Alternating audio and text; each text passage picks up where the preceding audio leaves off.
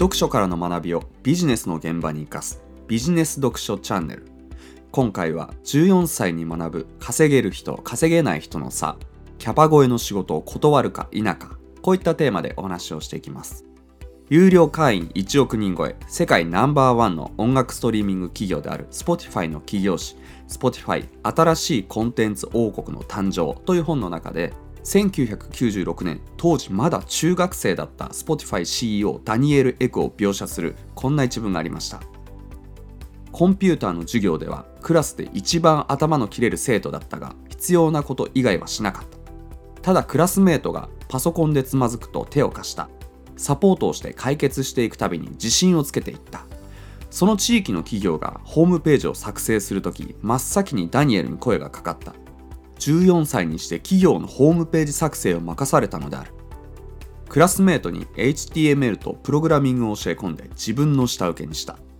こういった内容です、え今日はこの部分を深掘りしていこうと思うんですけれども結論から先に言うと個人で稼ぐ金額が伸びる人伸びない人を分ける明確な差は自分のキャパシティを超えた仕事量が来た時に断るか否かだけ。稼ぐ金額が伸びていく人というのは自分のキャパシティを超えた仕事量が来ても断らず外注さんにうまく協力してもらいながらキャパ以上の仕事をしていくことで月収300万円とか月収1000万円とか大きく跳ねて売り上げを伸ばしていっているのでぜひこれを参考にしていただければと思います。Facebook のザッカーバーグだったり、Apple を創業した2人のスティーブだったり、誰もが知るような有名 IT 企業もそうですし、まあ、僕自身の周りでも IT 系の会社で成功している創業者というのは、小さい頃からパソコンやプログラミングのスキルに長けていたり、ハッカー気質な人が多いんですけれども、Spotify CEO のダニエル・エクもその例に漏れず、典型的なハッカー気質な人間で、そのスキルを生かして中学生の時から企業のホームページ作成を任されていたんですけれども、えここで大事なことははダニエル・エクがハッカー気質だったこと以上にクラスメートに HTML とプログラミングを教え込んで自分の下請けにしたという点ですね。中学の時点ですでに自分の下請けを作ってそして商品を納入しているってことなんですよね。これってまさにですねビジネスで成果が伸びる人の発想で自分で全てをやろうとしない外注や下請けをうまく教育しながら組織化していく。結果自分のキャパシティ以上の仕事ができるから、まあ、稼ぎも大きくなるっていうのがめちゃくちゃ大事で個人でビジネスをやっていて稼ぐ金額が伸びる人伸びない人これを分ける明確な差は正直この外注を組織化していく戦略が取れるかどうかだけ。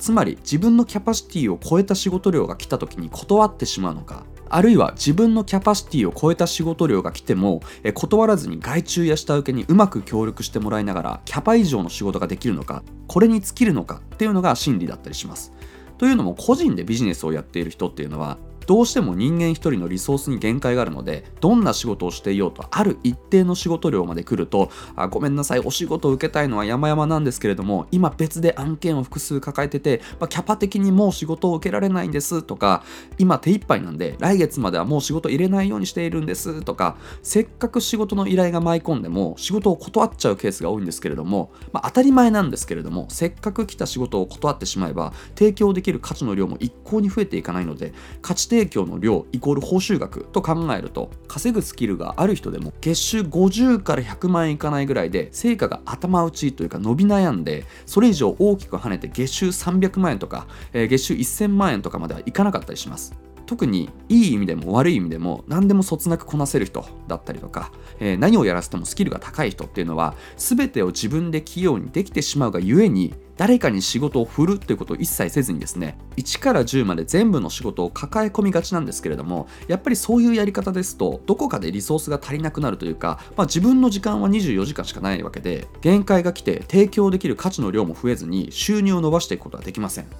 一方でじゃあ個人でも月収300万円とかで週1000万円とか収入を伸ばして跳ねる人ってどういう人かというとこれは僕の周りの人を見ていてもよくわかるんですけれどもアフィリエイトをやってる人も物販系のビジネスをやっている人も動画制作とかウェブ制作みたいな受託系のフリーランスでも基本ですね。外注化思考というか、まあ、他力本願思考というか自分だけでやろうとせずですね。自分以外の誰かに協力してもらうことがベースになっている。社員としては雇っていなくても外注さんを含めるとそれなりの人数で組織化して協力して仕事をやっていてですね。いやもはやこれは個人ビジネスと呼べるのかみたいな状態になっていたりするんですよね。こういう人って新しく仕事の依頼があると、まあ、ごめんなさいもう仕事を受けられないんですではなくてですねなるほどとこういう新しい案件か。じゃあこの仕事をやるために新規で外注のライターさんをあと23人確保するかとか今自分がやっている仕事をマニュアル化して外注の A さんと B さんに任せれば今月もうちょっと案件増やせるなとか基本仕事を断らなくてですねどんどん新規の案件に取り組んでいくんですね。価値提供の量イコール報酬額と考えると提供できる価値の量もどんどん増えていくので月収300万円とか月収1000万円とか大きく跳ねて売り上げを伸ばしていくことができます。で面白いのがですね Spotify CEO のダニエル・エクのように自分自身にスキルはあるけれども自分が全部やってしまうと限界があるし時間もなくなっちゃうから自分のリソースを空けるために外注化したり下請けを作るといった形で戦略的に外注化や組織化を進める人がいる一方でそれとは逆にですね自分自身にはスキルが何もないとあるいは極端に面倒くさがりで実務が苦手パソコン画面に向かうことすら苦痛で自分一人じゃ何もできないと。だからやむを得ずスキルがある人にお願いする形で外注化していると。そうやってしょうがなく外注化していった結果どんどん外注化や組織化が進んで気づけばですね何人もの外注さんに協力してもらって1日に何個も YouTube の動画をアップしながら複数チャンネルを運営しているとか合計で1日50から100記事ぐらい投稿しながら同時並行で複数のサイトを運営してアフィリエイトの主要なジャンルほぼ全てに参入しているとか1人の人間ではとても無理な質と量で仕事ができるからこそ大きな成果につながっているっていうケースが結構多かったりします。でこれは実際にですね僕自身のコミュニティにいた人の話なんですけれども外注さんを多く抱えてアフィリエイトでめちゃくちゃ稼いでいた女性は自分自身でドメインを取ったりサーバーの設定やワードプレスのインストールもできないと。自分自身で記事を書くこともできないと。そのためそれらのスキルを持った外注さんより具体的に言うとキーワード選定や記事の構成を考える外注さんそしてそれをもとに実際に記事を書く外注さんさらにですね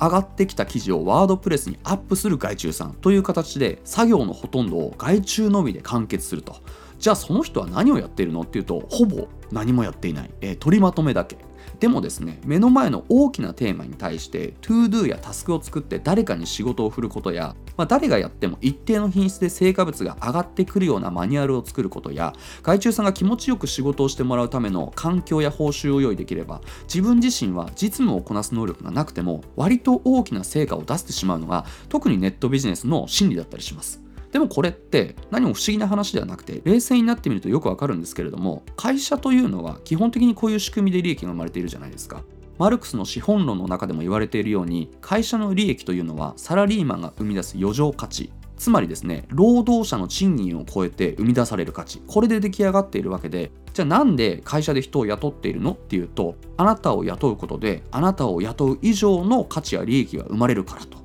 えこれが資本主義社会における大前提というかベースの仕組みなわけで当たり前なんですけれどもその仕組みを自分のところで取り入れて外注さんに支払う報酬以上の利益を外注さんに協力してもらいながら出すことで自分一人では生み出せない大きな成果を得ることができるわけです。でこういう話をするとでも今やっている仕事は自分にしかできないからとかマニュアル化して誰かに任せられる仕事じゃないとかえー、自分がやらないと品質が落ちるからとかっていう意見が出てくるかと思いますし僕自身も昔はそういう考えだったのでよくわかるんですけれども、まあ、それってですねあくまで先入観というか思い込みに過ぎないというか実際にですね誰かに自分の仕事をお願いしてみるとよくわかるんですけれども基本的にですよ世の中に自分しかできない仕事なんていうのはほとんどないわけで仕事を細かく細分化してパーツごとに切り分けてその上でマニュアルをしっかり作り込んで適切な場所で適切な人材を集めれば基本的にどんな仕事であってもですねその大半を外注化していくことができますし仮にですね全部じゃなくてもパーツごとに少しずつ外注化していくだけでも自分自身の作業時間を減らしつつリソースを空けながら空いたリソースをまた別のビジネスに使うこともできます。最近ですとクラウドソーシング系のサイトで高いスキルを持った外注さんを比較的簡単に募集することができますしマニュアル自体もですねマイクで喋りながらパソコン上の操作を画面収録して動画のマニュアルを作っていけば割と簡単にですね日々の自分の作業をマニュアルとして作っていくこともできるわけですしものすごいシンプルな話なんですけれどもこの考え方やスタンスの違いで得られる利益稼ぎの金額って大きく変わってくるので特に外注さんの協力を得ずに一人で全てを抱え込んでやってる人や月収が50から100万円いかないぐらいで伸び悩んでいる人っていうのは個人で稼ぐ金額が伸びる人伸びない人を分ける明確な差は自分のキャパシティを超えた仕事量が来た時に断るか否かだけだと心得て是非参考にしていただければと思います。